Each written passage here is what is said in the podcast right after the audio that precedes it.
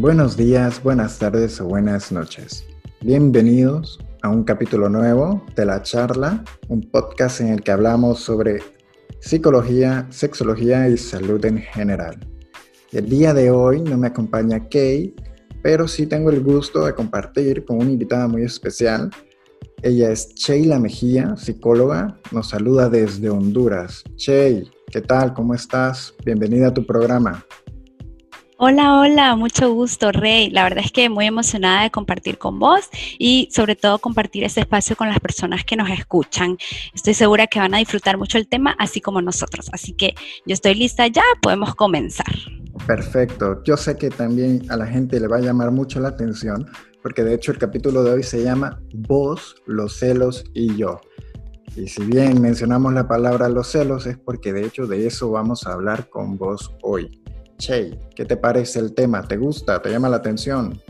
Me parece súper interesante.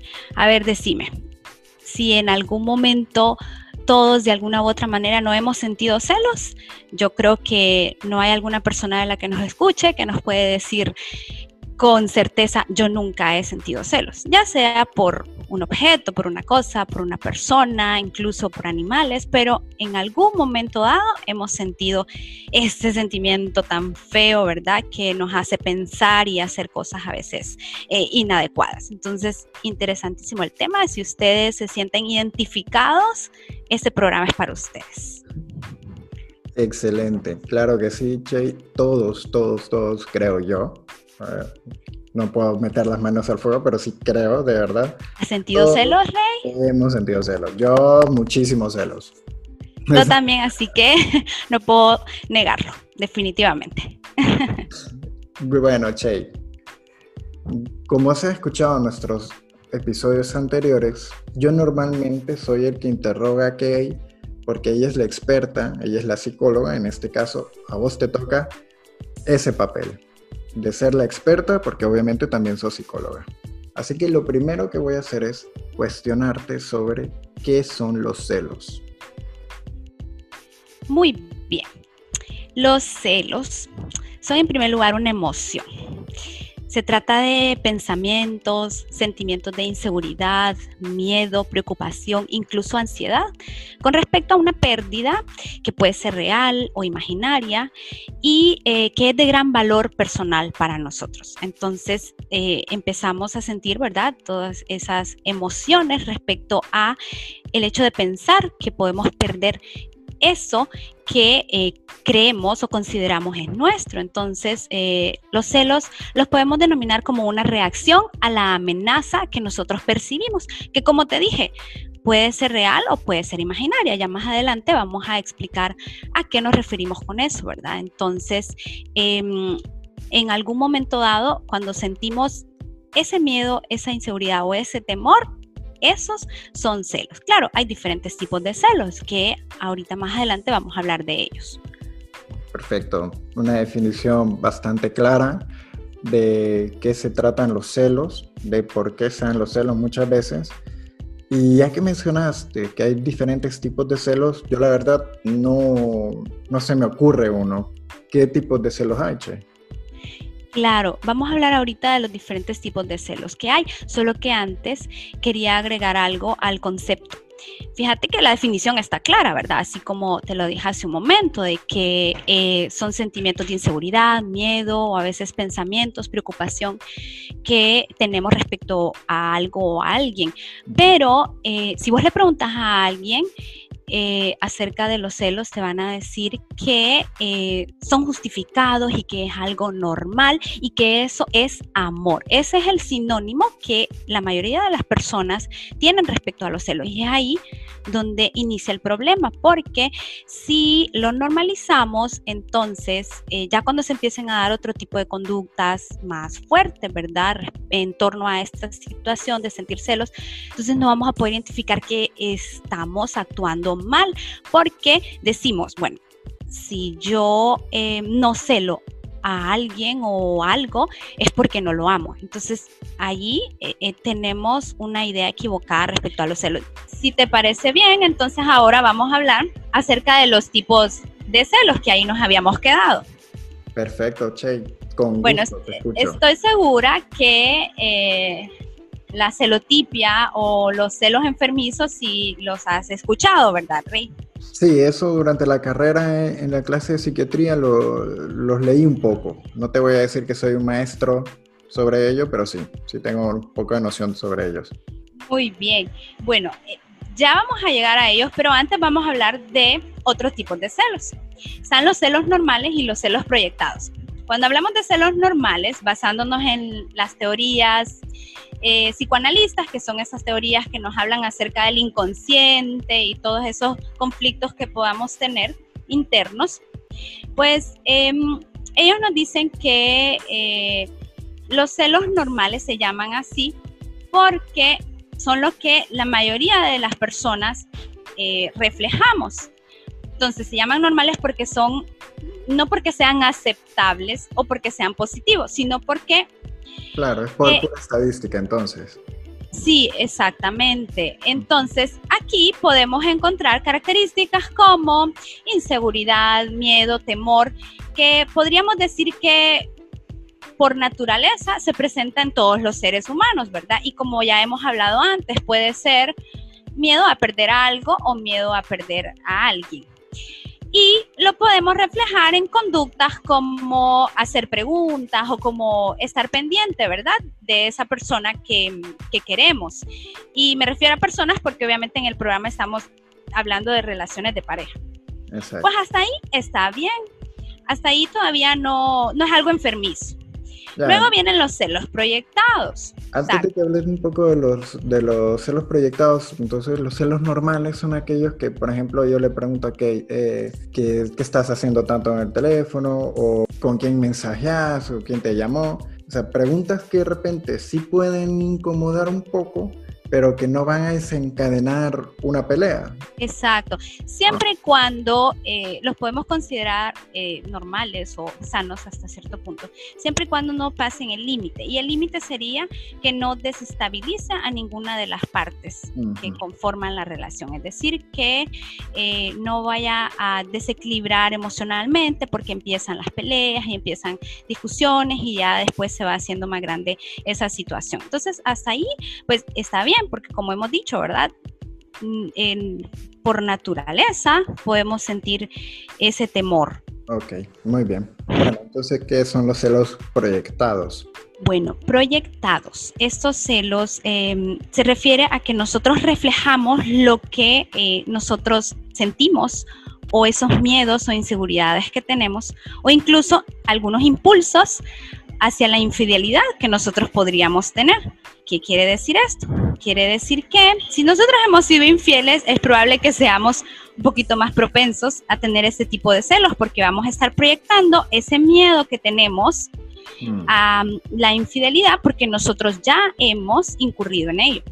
El que las hace se las imagina, dicen. Sí, exactamente. Ahí esa frase encaja muy bien. Entonces, estos son los celos proyectados que eh, provienen de ese...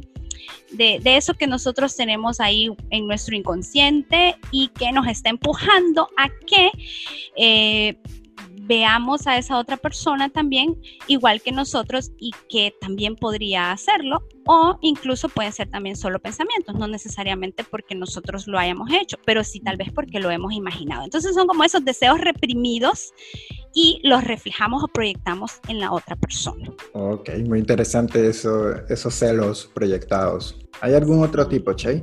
Sí, y el que ya habíamos hablado de eh, celotipia o celos enfermizos o celos patológicos, que de hecho este ya eh, se encuentra en el manual diagnóstico que nosotros utilizamos como eh, criterios para diagnosticar un trastorno, ¿verdad? Entonces, este está dentro de los trastornos delirantes, la celotipia o celos enfermizos. Tiene que cumplir, ¿verdad?, con una serie de características, pero sobre todo tiene que sobrepasar los límites de los celos que hemos mencionado antes. Aquí, pues ya encontramos características más fuertes respecto a actitudes hacia la otra persona. Cuando me refiero fuertes, me refiero a que no solamente es el pensamiento, no solamente es esa obsesión, sino que ya llevamos a cabo una acción y una acción repetitiva. Entonces están eh, ciertos, ciertas actitudes celópatas, que así es como se les llaman a esas, esos comportamientos que son característicos de las personas que padecen celotipia, que cuando querrás los podemos mencionar.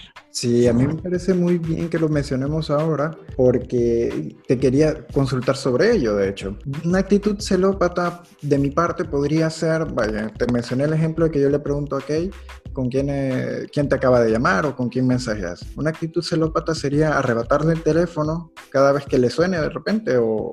Justamente podría ser eso, porque si solo le preguntas y te quedas con la explicación que te da, pues está bien, ¿verdad? Ya te sentís como tranquilo y ya estás confiado. El problema con eh, una persona celópata es que no confía. Ya eh, se ha roto ese, esa confianza que tiene hacia la otra persona. Entonces el celópata o el celoso eh, está completamente convencido de que sus celos están justificados, por ejemplo, y aunque se le demuestre con claridad lo contrario, sigue empeñado o empeñada en que su pareja le está engañando. Esos son como los puntos principales. Claro que hay otros argumentos, ¿verdad? Y criterios que em, tenemos que identificar para decir que una persona padece de este trastorno y claro que tiene que ser evaluado por un profesional para que se pueda diagnosticar.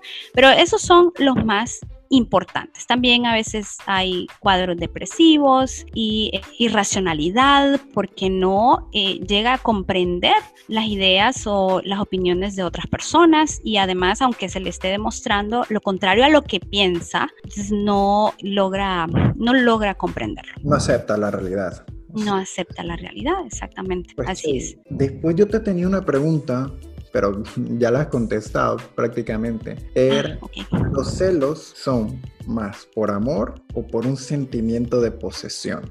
definitivamente eh, los celos es una obsesión que comienzan con ideas como las que mencionamos hace un rato, ¿verdad? De mm, inseguridad, miedo. Ok, perfecto. ¿Qué te parece esta frase, Che? El triángulo de la relación, vos, los celos y yo, porque basándonos en la creencia de que todos en algún momento sentimos celos refiriéndonos hacia una persona, a hacia una tercera persona o a un objeto. Por ejemplo, vuelvo a mencionar el ejemplo del teléfono. ¿Es correcto decir esto, el triángulo de la relación, los celos, vos y yo, siempre van a existir o te parece muy arriesgado de mi parte decir algo así. Siempre van a existir, ¿verdad? En condiciones normales, creo que en una relación siempre van a existir los celos. Ya lo llamamos como un triángulo cuando ya ese, esos celos cobran vida prácticamente. Entonces ya es una, un tercero ahí en discordia, una, un tercer elemento en discordia que viene a desestabilizar la relación. Entonces yo creo que ahí sí es válido porque ya no somos vos y yo, ya no es él y ella, sino que ya hay algo en medio, ese elemento en medio que se interpone en esa relación. Entonces, definitivamente creo que es válido que lo podamos llamar así como ese triángulo em, cuando ya se han pasado los límites, ¿verdad? Y antes de ello, como pues ya lo hemos mencionado también, siempre vamos a encontrar eh, celos siempre vamos a ser celados por otras personas, siempre nosotros vamos a experimentar ese sentimiento, pero eh, siempre y cuando no le demos cabida a esos temores, miedos e inseguridades, no se va a ir alimentando eso, porque ese es el problema. Cuando dejamos que crezca ese temor, entonces ya se podría convertir en esos celos enfermizos que, eh, ¿cómo podríamos salir de ellos? Pues tiene que haber una intervención profesional en la mayoría de los casos. Ok muy bien. Pues te agradezco que reafirmes un poco mi, mi frase que me acabo de inventar para, para este capítulo. Sí, está muy bien la frase. Buscando un poco de información sobre el para poder preparar este episodio, me di cuenta que Freud habló y mencionó sobre los celos, los describió de hecho con cuatro componentes. Primero se debe experimentar dolor, un dolor inmenso que supondría perder a alguien especial, que también tendríamos ansiedad al darnos cuenta de que la relación se puede perder, que tendríamos una cierta enemistad hacia esa tercera persona o hacia ese objeto. Y como último punto, menciona que tenemos un enojo, un enfado hacia nosotros mismos, porque nos creemos no merecedores de la atención o del amor de esta persona. ¿Qué te parece esto que dice Freud? Sí, me parece, coincido, concuerdo completamente con lo que mm, Freud menciona. Eh, tenemos que ser conscientes de cuando estamos siendo presas de estas eh, situaciones internas para que podamos frenar todo eso y no darle pie a estos eh, sentimientos de, de celos, que puede ser algo temporal, está bien si es algo temporal, pero ya cuando sobrepasa un tiempo considerable o ese pensamiento ya es muy obsesivo y ya después te lleva a una acción, entonces ahí ya es cuando debemos preocuparnos por, por eso. Me gustaría pedirte si te animas a dar algún consejo para las personas que son muy celosas, que de repente están escuchando esto? Sí, mira que yo creo mucho, ¿verdad? Y pues la ciencia eh, me avala, de el poder de los pensamientos. Definitivamente todo está ahí. Si nosotros podemos controlar nuestros pensamientos, entonces vamos a poder controlar también nuestras emociones y nuestras acciones. Cuando nosotros ya empezamos a, a dar lugar a estos pensamientos obsesivos de que me está engañando o de que seguramente lo va a hacer porque no valgo eh, mucho para esa persona o no soy lo suficiente para esa persona. Entonces ya cuando empiezan esos pensamientos a, irrumpir en nuestra mente, es ahí cuando tenemos que poner una pausa y tratar de ser conscientes de eso. Como decía Freud, eh, hagamos todo eh, lo inconsciente, hagámoslo consciente, ¿verdad? Entonces, siempre hagamos ese ejercicio de autoevaluación. Autoevaluemos nuestros pensamientos. ¿Qué estoy pensando? ¿Qué estoy haciendo? ¿Cómo me estoy sintiendo con esta situación? Entonces, en la medida que nosotros seamos conscientes de todo eso, vamos a poder identificar esos pensamientos que a veces son automáticos, fíjate, a veces vienen inmediatamente a nosotros y nos desequilibran. También debemos trabajar en, nosotros mismos, en el amor propio, en la autoestima, seguridad, confianza en sí mismos, porque eh, por muchos pensamientos automáticos que vengan, pero si nosotros estamos fuertes por dentro, si nos sentimos bien con nosotros mismos, vamos a poder hacer frente a todo eso. Entonces, si yo me quiero, yo no me voy a sentir culpable y no voy a decir, eh, no voy a dar lugar a esos pensamientos porque no voy a decir, ah, es que yo no, no valgo mucho para esa persona y por eso me va a engañar. ¿Por qué? Porque mi autoestima me va a permitir afrontar eso de una manera diferente. Entonces, trabajar mucho en su autoestima, trabajar mucho en su eh, eh, amor propio y eso le va a permitir pues estar firme ante esas situaciones. Muchas gracias. Yo quisiera mencionar algo, que si de repente alguno de las personas que nos están escuchando se sienten identificados con todo lo que acaba de decir Che, yo les quiero animar a que lo pongan en práctica. Cuesta mucho, pero se puede lograr. Y créanme que es una sensación de tranquilidad enorme. La relación cambia muchísimo y se disfruta todavía más. Bueno, yo creo que hasta aquí podemos llegar. Creo que ha sido una charla súper interesante, llena de aprendizaje. Me queda más que invitarte para un nuevo programa cuando gustes. El tema que vos me digas, claro que lo podemos desarrollar y lo podemos exponer nuevamente aquí. Y te doy muchísimas gracias por haber aceptado esta invitación. Gracias por hablarnos y educarnos. Este es tu programa, te lo repito. Y sé que a nuestros amigos que nos están escuchando les va a gustar muchísimo. Claro, gracias eh, por la invitación, encantada de, estar aquí y de regresar muchísimo más. Eh, a todos pues los que están escuchando, eh, es importante trabajar en nuestra salud mental, no la dejemos de lado. Sí, es importante también nuestra salud física, pero tiene que ir de la mano de nuestra salud mental, así que preocupémonos por ella y nosotros somos los responsables, nadie más es responsable, así que dejo ese último mensaje. Muchísimas gracias, Che. Gracias, amigos, por escucharnos. Espero que les haya gustado de verdad. Si les gustó, por favor, compartan. Muchas gracias. Adiós.